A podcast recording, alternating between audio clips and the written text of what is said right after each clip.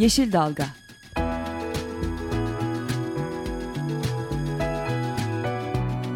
Çevre mücadeleleri üzerine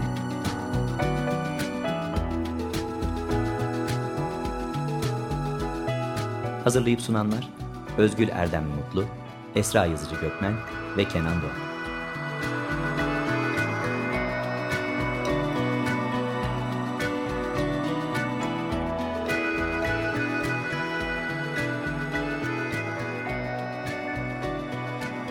Yeşil Dalga programına katkılarından dolayı Willow Pompa Sistemlerine teşekkür ederiz. Merhabalar, Tema Vakfı tarafından hazırlanan Yeşil Dalga programında yine sizlerle birlikteyiz. E, bu hafta iki değerli konumuz var. E, bir konuğumuz e, stüdyoda bizlerle birlikte. E, ikinci konumuza da telefonla bağlanacağız. E, Tema Vakfı Eğitim Bölüm Başkanı Ali Değer Özbakır stüdyomuzda bizlerle birlikte. Hoş geldin Ali. Hoş bulduk, günaydın. E, telefonla da e, bağlanacağımız konuğumuz e, Tema Vakfı Bilim Kurulu üyesi Adıyaman Üniversitesi'nin öğretim e, üyesi doçent doktor Erhan Akça. E, Erhan hocamıza da e, birazdan bağlanacağız telefonla. E, ne konuşacağız bu hafta? E, bu hafta aslında çok e, Tema Vakfı açısından da önemli bir hafta. Erozyonla Mücadele Haftası etkinliklerini gerçekleştirdiğimiz bir hafta. E, ve de e, Erozyonla Mücadele Haftası'nın bu seneki temasını da toprak ve iklim değişikliği olarak belirledik. Dolayısıyla bu ilişkiyi aslında hep e, dikkat çekmeye çalıştığımız bu ilişkiyi birazdan konuklarımızla konuşacağız. Evet iklim değişikliği demişken e, temanın gündeminde iklim değişikliği var. E, Türkiye'nin gündeminde de iklim değişikliği olmalı. Bunun için çok e, önemli faaliyetler de yapılıyor aslında. Hep e, uzun zamandır e, üzerinde durduğumuz e, e, katılım daveti yaptığımız bir e, etkinlik var. İklim Forumu. E, bugün başladı Boğaziçi Üniversitesi'nde. Ee, Antalya'da yapılacak olan bu e, pazar ve pazartesi günü G22 G20 zirvesi öncesinde e, 12-13 Kasım tarihlerinde e, iklim için kampanyası tarafından e, bir forum düzenleniyor Boğaziçi Üniversitesi'nde dediğim gibi bugün başladı. Ee, ve yarın da devam edecek. Çok önemli konular ele alınıyor. İklim değişikliği çok farklı açılardan ele alınıyor. Ee, ulusal e, çapta e, kurum ve kuruluşlar geliyor. Uluslararası ölçekte e, konuklar da geliyor. E, dolayısıyla e, bu forma katılmanızı tavsiye ediyoruz. ve bu forumun ardından da 14 Kasım Cumartesi günü saat 2'de Galatasaray Meydanı'nda bir basın açıklaması yapılacak. burada da bu iklim forumundan çıkacak manifesto açıklanacak. 14 Kasım Cumartesi günü saat 2'de Galatasaray Meydanı'nda. evet iklim forumu, iklim değişikliği dedik. Tema Vakfı da e, aslında her yıl bu erozyonla mücadele haftasını e, Türkiye genelinde çeşitli etkinliklerle e, gerçekleştiriyor.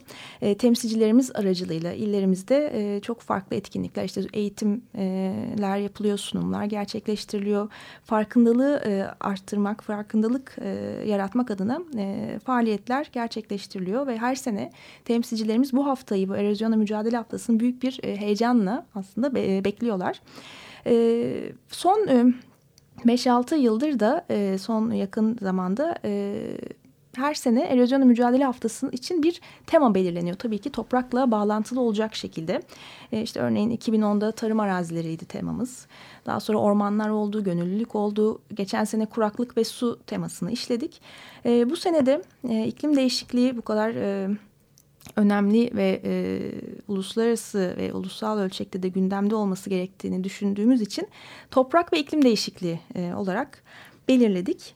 E, neden belirledik? Şimdi işte onu birazdan konuşacağız. Çünkü e, hep şunun e, önemine e, dikkat çekmek istiyoruz, anlatmak istiyoruz. Aslında toprak ve iklim birbiriyle çok yakından ilişkili e, ve neden ilişkili, nasıl ilişkili kısmına geldiğimizde ben burada hemen eğitim e, bölüm başkanımız Ali Değer Özbakır'a söz vermek istiyorum.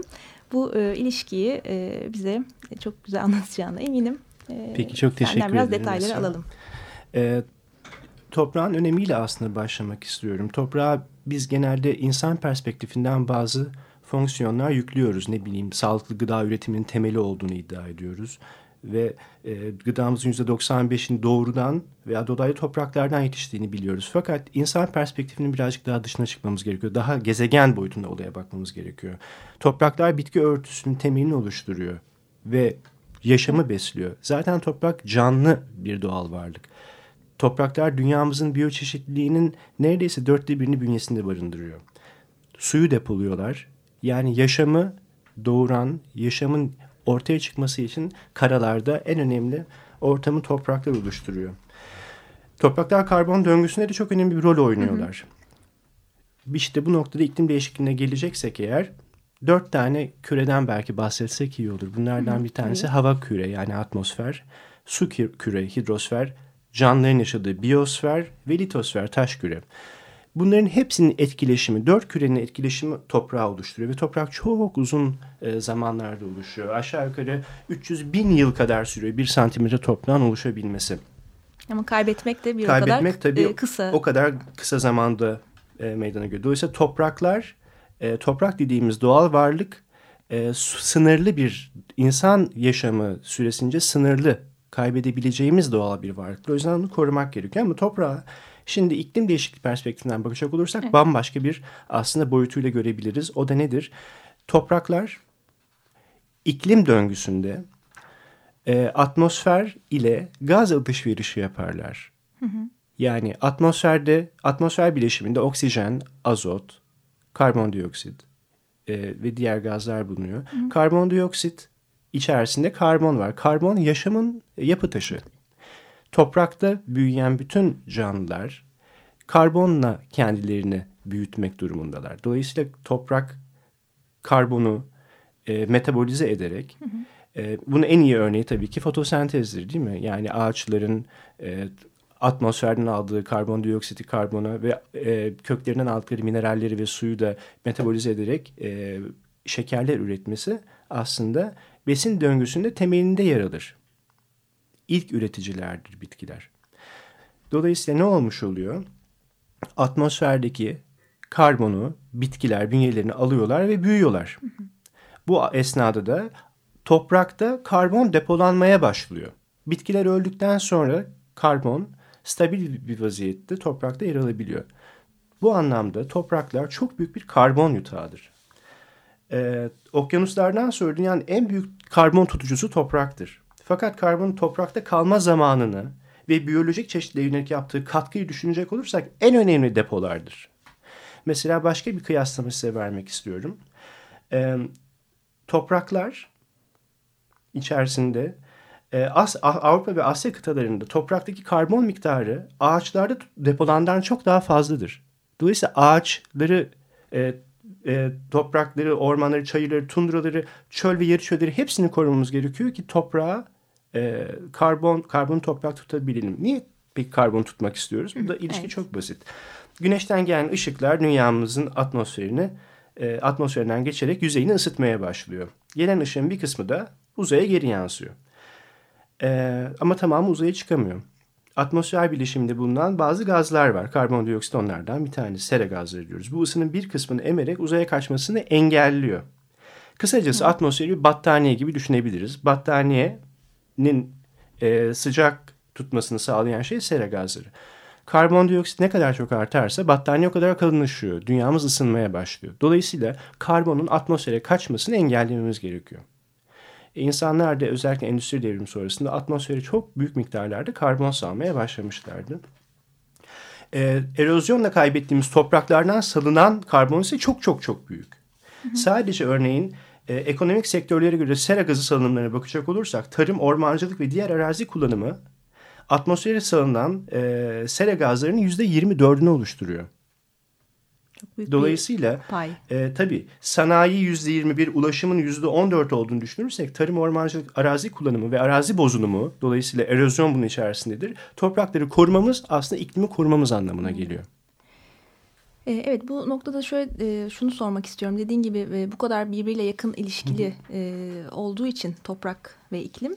Dolayısıyla toprağımızı kaybettiğimiz zaman ya da ona kötü davrandığımız zaman iklim değişikliğini de olumsuz yönde Tabii. etkilemiş oluyor. İklimin değişmesine Kesinlikle katkı öyle. sunmuş oluyoruz. İklim değiştiği için aynı şekilde toprak da kötü olarak olumsuz yönde etkileniyor. Doğru. Ama bunun karşılığında yapabileceğimiz iyi şeyler de var değil mi? Yani topraklarımızı koruyarak Tabii ya da iklim ki. değişikliğine e, azaltım ve uyum politikalarıyla yine topraklara e, olumlu yönde etki sağlayabilecek bir takım atabileceğimiz, yapılabilecek e, adımlar var. E, Biraz tabii. da ondan bahsedecek Bahsedelim. olursak. Az evvelki programda e, anayasanın herkesin sağlıklı bir çevrede yaşama hakkını ve ödevini yüklediği maddesinden bahsedilmişti.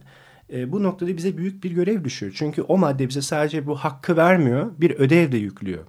Evet. Sağlıklı bir çevrede yaşamak demek e, hem gıda güvenliği hem iklim güvenliği hem de birçok e, çevresel faktörün güvenliğini sağlamak için vatandaşların bireysel rolleri olduğunu söylüyor. Dolayısıyla karbondaki e, topraktaki karbonu korumak ve toprağın karbon tutma kapasitesini artırmak için yapabileceğimiz şeyler var. Bunlar iklimin de korumasına e, neden olacak. İklim değişikliğini engellemek için yapılacak bir sürü şey var. Bunlar dolayısıyla toprağı koruyacak. E, iklim e, değişikliğinin en gözle görülür etkilerinden bir tanesi aşırı iklim olayları. Aşırı iklim olaylarının artması demek erozyonu da aslında arttırıcı çok önemli bir sebep. Hı hı. Türkiye üzerine bakacak olursak e, Türkiye'de başat erozyon e, sağlayan faktör sudur. Su erozyonu Türkiye'nin en ciddi problemlerinden bir tanesi. Aşırı iklim olaylarıyla seller son derece gündemde. E, bu açıdan bakarsak da e, olayın boyutu aslında bizim etkimiz olan alandan çok daha geniş.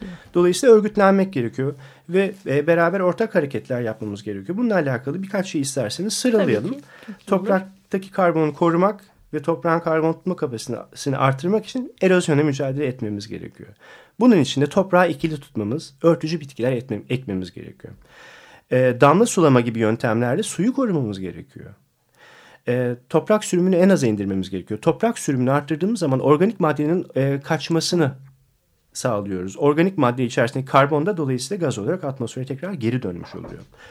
E, sentetik gübre kullanımını ve e, tarım kimyasalları kullanımını engellememiz gerekiyor sentetik gübre kullanımı çok ciddi bir karbon kaynağıdır. Atmosfere büyük miktarlarda karbon salar. Bununla alakalı e, elimizde tarımsal üretimde açığa çıkan sera gazları kaynakları ile e, belirtiliyor. E, gübrelenmiş topraklardan çıkan azot oksitleri e, ki bunlar da sera gazlarıdır. İklim değişikliğini çok e, olumsuz yönde etkileyecek ısınmaya sebep olmaktadır. Organik buyurun. E, anız yakmak, toprak üzerindeki ölü bitkilerin toprağa dönmesine izin vermek gerekiyor. E, yakmamamız gerekiyor. Bilinçsiz şehirleşme engellememiz gerekiyor. E, toprağın asfalt veya betonla mühürlenmesine engel olmak gerekiyor. Dolayısıyla bunu yapmak bireysel olarak elimizde olmasa bile yerel ve ulusal yönetimlerden bunu talep etmemiz gerekiyor. Dolayısıyla e, organize bir şekilde aktivitelerde bulunmak gerekiyor. İklim değişikliğini engellemek için ise gereksiz bilinçsiz tüketim yapmamamız gerekiyor. Tüketim alışkanlıklarımız sanayi beslediği ve karbon salımına sebep olduğu için iklim değişikliğinin en önemli sebeplerinden bir tanesi. Karbon ayak izimizi küçültmemiz lazım. Enerji verimliliği yüksek e, elektrikli araçlar kullanmak, yenilenebilir enerjiye yatırım yapmak Hı. ve bunu kullanmak ve bunu talep etmek gerekiyor.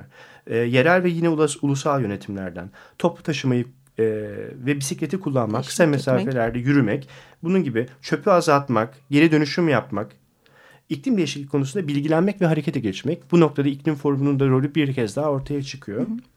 Kömür ve diğer fosil yakıtlara dayalı enerji tüketiminden de vazgeçmemiz gerekiyor.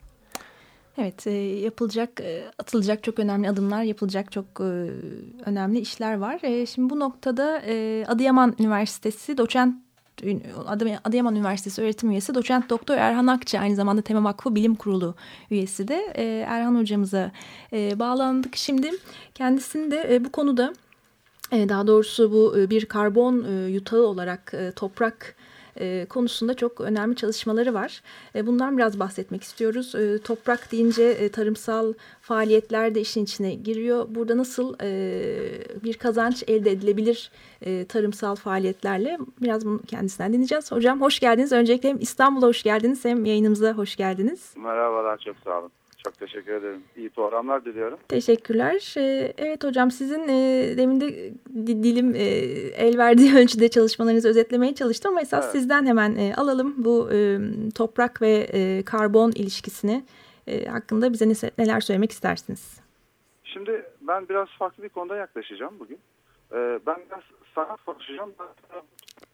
Ee, hocam İnsanlar, biz... Evet, alo. Evet, demin e, ses bir e, kesilir gibi oldu. Tekrar Şimdi alabilir miyiz? Şimdi ben biraz farklı konuşacağım. Evet. Ee, biraz sanattan söz ederek toprağa geleceğim. Şimdi Tabii. insanlar sanat yaparken doğayı taklit ettiler. Ondan sonra yaratıcılık koydular ve bundan keyif aldılar. Şimdi biz toprağı kullanırken eğer doğayı taklit edersek çok basit bir şey söylüyorum. Bu az önce şehirlerin betonlaşmasından söz edildi. O şehirlerde yapmadığımız yaban otların yetiştiği yerdeki iştahı görebiliyorsunuz değil mi? Hiç oraya elde edememesine rağmen orada inanılmaz bir hayat. Bir metrekarede, yarım metrekarede hayat sürüyor. Şimdi o nedenle bizler artık günümüz tarımında doğaya karşı değil, doğaya taklit etmemiz gerektiği inancındayım. Nedir? Ee, bunun en önemlisi bitki büyür, gelişir, tohumunu bırakır ve yapraklarını aşağı döktüğünde orada inanılmaz bir e, ne oluşuyor? Ekoloji oluşturuyor. İşte biz de çalış etmeye çalışıyoruz. Ne kadar başarılı oluyoruz bilmiyorum ama sonuçta amacımız tabii ki nedir? E, dünyanın sağlıklı olarak yaşamasına çalışması. E, bunu işte TEMA'yla birlikte gerçekleştiriyoruz, üniversiteyle birlikte gerçekleştiriyoruz. Karbon da e, bu çalışmaların bir göstergesi. Yani biz karbonu artırmak için çalışmıyoruz. Aslında iyi çalıştığınızda toprak size diyor ki bakın benim karbon miktarım arttı. Benim solucan miktarım arttı. Siz iyi iş yapıyorsunuz. Ben sizi destekliyorum diyor. Ama verimiyle ama size sağladı ekosistem hizmetleriyle. Hı hı. Evet. Ee, peki bu e, o zaman yani e, toprağın karbon tutma kapasitesini arttırmak için e, neler yapabiliriz? Şimdi öncelikle e, toprağın karbon tutumunu arttırmamız için bizim karbon girdisini arttırmamız lazım yapacağız. Az önceki e, değerli arkadaşımız da söyledi. Biz gübreleri kullanarak artış artış artış ama arttıramıyorsunuz. E, bunun için yapılacak. Bizim Anadolu'nun kültürü var ben her zaman söylerim. Ne yaparız? E, hayvanımızı besleriz. Hayvanımızdan e, çıkanları araziye verdiğimizde arazide en lezzetli domatesi, en kaliteli toprağı elde etmiş oluruz. O zaman ne yapacağız? çıkan bütün karbonu, organik karbonu nedir? Bugün kullandığımız evsel e, yemek atıklarından başlayınız lütfen. Hı hı. E, bu belediyelerin kestiği, attığı, dökülen yaprakları bütün ne kadar toprak oluşturursanız ve bunu da tarımda da işte az önce söylendi anızı yakmayarak ondan sonra daha çok biyokütle veren e, gübre bağımlısı olmayan e, baklagilleri devreye sokarak çünkü biz temelde yaptığımız bir çalışmada 2 ton ağır gübresi kullandık. İç Anadolu'da en kurak yerde. Ve bir damla e, kimyasal gübre vermeden kimyasal gübre veren insanlarla aynı değerli ürünü elde edebildik. Hı hı. Yani, e, doğanın böyle bir potansiyeli var. Bakın yer e, tarımsal yönetim tarımcının çok çalışmayı sevmediği yerlerdir. Çünkü birçok bileşeni bir araya getirmeniz lazım. Biz Karapınar'da, Konya'da bunu gayet güzel gerçekleştirdik. Yani biz doğanın döngüsüne katkı yaptığımız sürece bu e, sonuçta organik karbon çok hızlı miktarda artıyor. Ama tabii sulamayı arttırırsanız, gübreyi arttırırsanız, bilim alandan ne kadar çok alabiliriz diye vahşice saldırırsanız toprak ilk önce karbondan fedakarlık yapıyor. Daha sonra organizmalarını fedakarlık yapıyor. Daha sonra besininden fedakarlık yapıyor. En son denize ne kaldı işte bu çölleşik dediğimiz olay meydana geliyor. Yani toprak kendi kendini öldürüyor sizi besleyebilmek için. En sonunda yok oluyor. Hı hı. Sonunda da e, evet toprak e, yok olması demek zaten e, bizlerin de yok olması demek. E, tabii, e, tabii. Peki hocam e, de, kurak alanlardan da bahsettiniz. Şimdi e, evet. kurak alanlar aslında çok e, kritik hassas alanlar ve Türkiye'de e, yarı kurak bir bölgede yer Doğru. alıyor. Ve sizin Doğru. de bu kurak alanlara yönelik de çok evet. önemli çalışmalarınız var. Onlar da biraz evet. bahsedecek olursak eğer. E tabii şimdi Hı. önce e, başladık. Biraz Güneydoğu Anadolu'ya gidelim. Güneydoğu Anadolu'da örneğin biz sulamayı saatlerine aktardık. Hı hı. E, su tasarrufu sağladık. E, ayrıca ikinci yılda bakın ikinci yılda bile bir yüzde onluk belki o yüzdeye vur, yani miktara vurduğunuzda düşük ama ikinci yılda bile bir yüzde onluk bir organik madde artışı oldu. Çünkü gündüz su verdiğinizde yakıyorsunuz toprağı ve çevreyi. E, gece sulaması yapıyoruz. Ondan sonra e, solucan gübresi çalışmalarımız var. Ee, bunu tabii çiftçi bazında çok yüksek teknoloji kullanmaktan da kaçınıyoruz. Niçin? Çünkü çiftçilere çok yüksek teknolojiyle kazandığını bu yüksek teknolojide kullandığı zaman e, bir çıkmaz döngüye giriyor. Bunu çok gördük. Hı hı. Ee, ondan sonra İç Anadolu'da baklagiller, İç Anadolu'nun öz evladı olan bitkiler. Şimdi bugün İç Anadolu'da mısır daha yeni bilgi, iki gün önceki bilgi 48 saat sulandığını duydum ben. Mısırı, ikinci ürün mısırı 48 saat suluyorsunuz. Buna ne su dayanır ne toprak dayanır. Hayvancılıktan uzaklaşmamamız lazım. Hayvancılık çalışmalarımız oluyor. Çünkü hayvancılıktaki gelen gübreyi toprağa ne kadar iyi buluşturursanız o kadar fayda sağlıyorsunuz. Ayrıca çiftçilere de ek gelir sağlıyorsunuz. Bakın Türkiye'de hayvancılığın bir takım sorunları var. bu sorunlardan bir tanesi de e, e, hayvancılık yapan insanlar sadece et ve süte bağlı. Ama hayvancılıktan gelen onun yünü, onun dışkısını da biz bir şekilde kullandığımızda ne yapıyoruz? Bunu arttırabiliyoruz. Daha sonra bizim Toroslar'da çalışmalarımız oldu. Özellikle bağ alanlarında geleneksel bağcılığı e, yapılan yerlerde biz arasına baklagiller, ondan sonra e, arpa ekerek buradaki organik madde arttırmaya çalışıyoruz. Bu şimdi uluslararası bir Avrupa topluluğu projesi. Yani şu an tüm dünyanın birincil önceliği topraktaki karbonu arttırmak. Niçin arttırıyoruz? Belki konuşuldu bir tekrar olacak. Çünkü bakın bugün ben İstanbul'a geldim. Birkaç mont aldım, kazak aldım ama Adana'dan farkı yok. E bu bir şeyler anlatıyor değil mi? Yani ben öyle görüyorum. E nedir bunun nedeni? İşte karbondioksit, sera gazları. Bunda dünyada en yüksek miktarda tutan topraktaki organik maddedir. Yani denizlerden, biyokütleden daha fazla. Bizim amacımız bu. Bu hedefte ilerlemeye çalışıyoruz hep beraber. Evet hocam.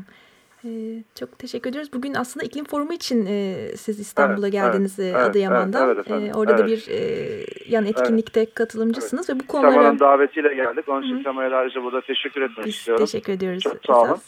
E, son bir e, eğer e, söylemek istediğiniz varsa e, onu da dinleyelim sizden. Benim, teşekkür benim ederim. ricam yine az önce konuşmaya başladığım gibi biz doğaya karşı değil doğanın yaptıklarını taklit edersek zaten dünya çok güzel o döngüsünü oluşturmuş.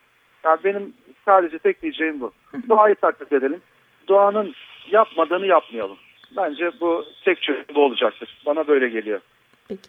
Çok teşekkür ediyoruz hocam. Ben teşekkür ederim efendim. Çok sağ olun. İyi programlar diliyorum. Çok teşekkürler. Hoşçakalın. İyi günler. İyi günler. Evet, e, Erhan hocamız çok güzel bir şekilde bağladı aslında doğanın e, yapmadığını yapmayalım. Yani önümüzde hazır bir modelimiz var aslında onu taklit edebilsek, e, edebilirsek e, işimiz çok gerçekten çok kolaylaşacak. E, programın sonuna yaklaşmışken birkaç duyurularımız da var. Bir tanesi bir iklim değişikliği demişken yine bu konuda ilgili olacak bir etkinlik var. İsli Gelecek Fotoğraf Sergisi. Dün e, açıldı. E, 22 Kasım'a kadar e, ziyaretçilere açık. Pazartesileri hariç her gün.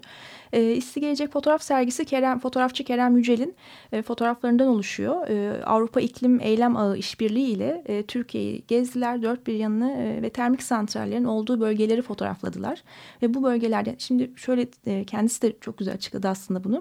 E, termik santrallerle ilgili hepimiz e, bir şeyler yapıyoruz elimizden geldiğince çalışıyoruz ama bir de bu termik santrallerden doğrudan etkilenen termik santrallerin olduğu bölgede yaşayan, yaşamak durumunda kalan insanlar var.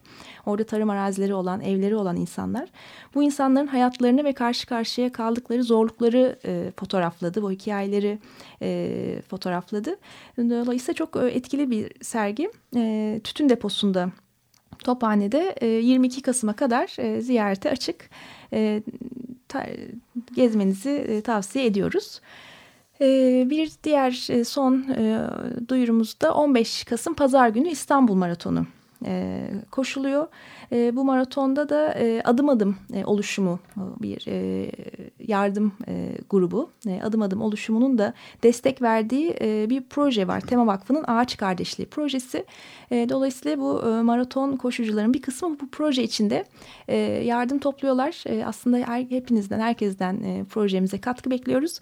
E, Ali'den de son bir projeyle ilgili e, bir iki cümle alalım. Nasıl bir bu ağaç kardeşliği projesi dediğimizde nedir? Sonra da programın sonuna geldik zaten. Tabii ki ağaç kardeşliği projesi e, iki aşamalı bir proje.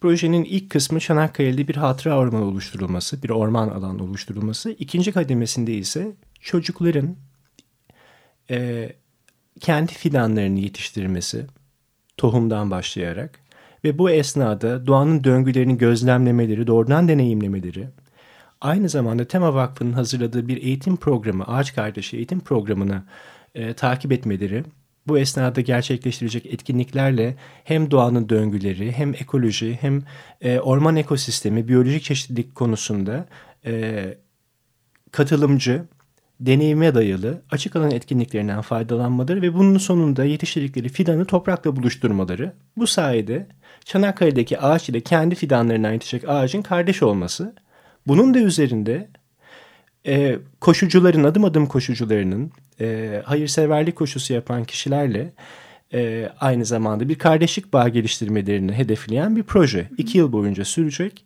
E, dolayısıyla herkesten projemizi desteklemesi ve çocukların doğa eğitimine katılmalarını sağlamasını bekliyoruz, istiyoruz, arzu ediyoruz. Peki bu hafta da programımızın sonuna geldik. E, eğitim Bölüm Başkanımız Ali Değer Özbakır'a e, ve Bilim Kurulu üyemiz Doçent Doktor Erhan Akçay'a çok teşekkür ediyoruz. Haftaya görüşmek üzere, hoşçakalın. Yeşil Dalga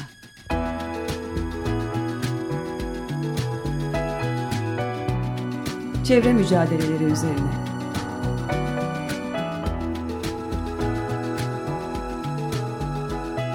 Hazırlayıp sunanlar Özgül Erdem Mutlu, Esra Yazıcı Gökmen ve Kenan Doğan.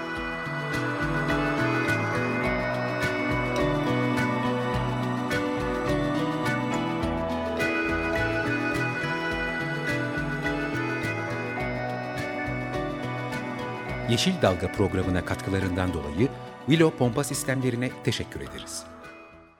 Açık Radyo program destekçisi olun. Bir veya daha fazla programa destek olmak için 212 alan koduyla 343 41 41.